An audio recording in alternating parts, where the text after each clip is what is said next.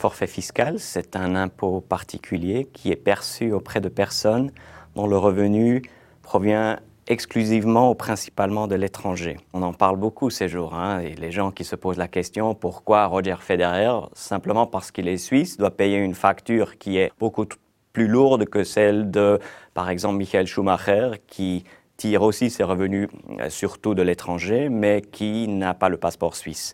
Et on peut supposer est soumis au forfait fiscal.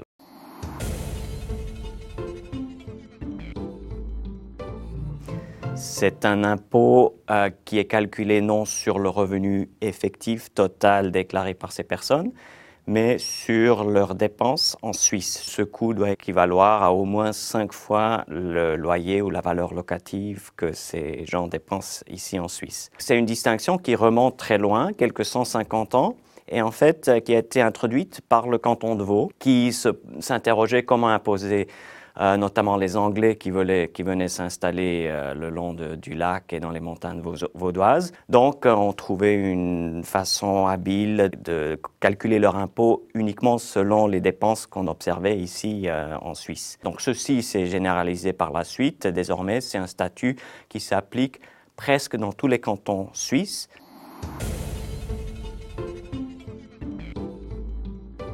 Alors le forfait fiscal, c'est un régime qui concerne euh, proche de six mille contribuables en Suisse. Ça génère des recettes de quelques sept cents millions de francs en Suisse tout entière. Environ un quart des imposés au forfait sont contribuables au canton de Vaud. La moitié du budget de fonctionnement de l'Université de Lausanne pourrait être payée par les recettes vaudoises sur les forfaitaires euh, fiscaux.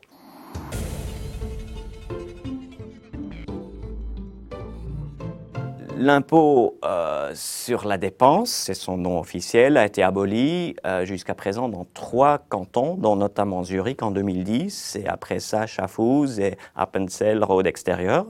Et ce qu'on a observé à Zurich, c'est qu'il y a presque la moitié des personnes imposées au forfait qui ont quitté le canton après l'abolition de ce genre de statut.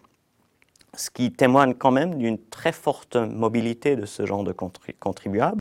Et il y a eu des pertes de recettes fiscales d'ordre de grandeur de treize millions à cause de ces départs. Mais ça, c'est uniquement un côté du raisonnement. L'autre côté du raisonnement, c'est que ceux qui ne quittent pas cette moitié qui est restée à Zurich payent désormais en moyenne plus d'impôts, puisqu'ils sont maintenant soumis à, au régime ordinaire, comme les citoyens suisses. Et ce qu'on a constaté à Zurich, c'est ce que, que le supplément de, de, d'impôts payé par ceux qui, ne sont, qui n'ont pas quitté le canton compensait presque parfaitement les pertes sur ceux qui ont quitté. Le solde, finalement, était proche d'être zéro et, en fait, il était légèrement positif pour Zurich.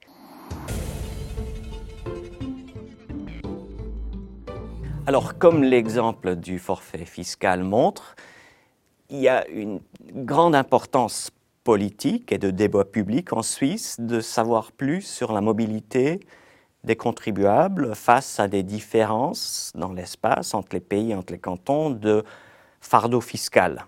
Mais en fait, on dispose de très peu d'estimations rigoureuses de cette mobilité effective des contribuables.